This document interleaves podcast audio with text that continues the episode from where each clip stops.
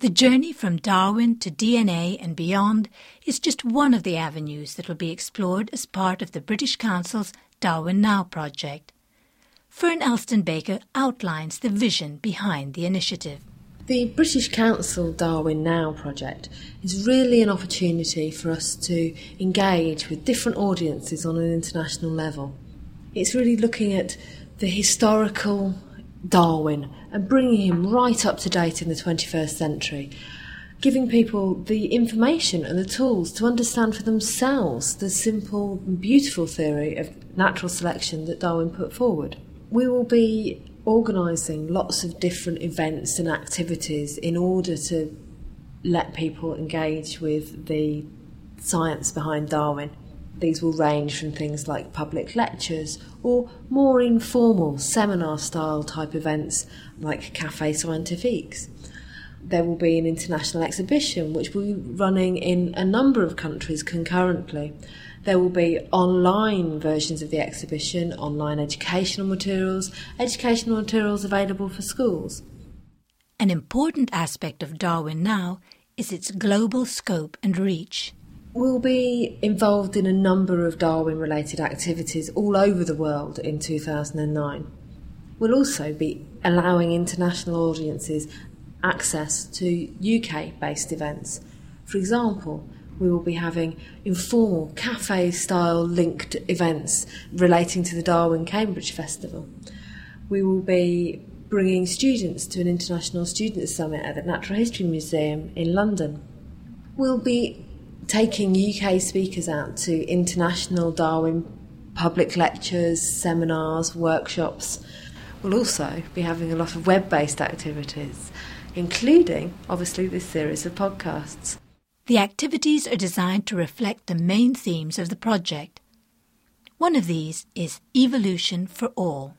Evolution for All is really an opportunity for audiences at all levels, all age groups, all nationalities to find out for themselves that Darwin's theories are actually beautiful in their simplicity. So, really, Evolution for All is a series of different events and activities to bring people in and give them the tools to understand evolution for themselves. The British Council is partnering with the Wellcome Trust and the Botanic Gardens at Kew we will be internationalising some of the educational materials that they have been developing for the Darwin celebrations. They range from mucky hands on experiments to debate activities to really explore the core concepts and ideas. We're really trying to bring together a mixture of audiences and really impassion people about the exciting elements of Darwin's work and how Darwin's work is being explored today. The second theme of Darwin Now is challenging controversy. Challenging controversy really is a way of us exploring what science is. Science is a dynamic process based on observation and experimentation. It's about discourse and debate between international communities. It always has been. In Darwin's day, he corresponded with over 2,000 people there has been through the 19th century, the 20th century, right up to the 21st century, much debate and discussion about how evolution works. This is one of the beauties of science. It's a dynamic process.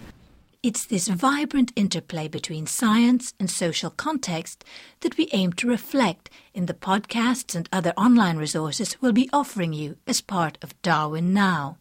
Some of the things that we can really look forward to in the series of podcasts and other web broadcasts that we're putting together for Darwin now really will be the opportunity to explore not only Darwin in his context, so Darwin the scientist, the thinker, the man, the communicator, but bring Darwin out of the 19th century and bring him through the 20th century into the 21st century really putting him and his theories within a global context, looking at how Darwin is still important to all of us today, how our understanding of evolution impacts on our understanding of ourselves.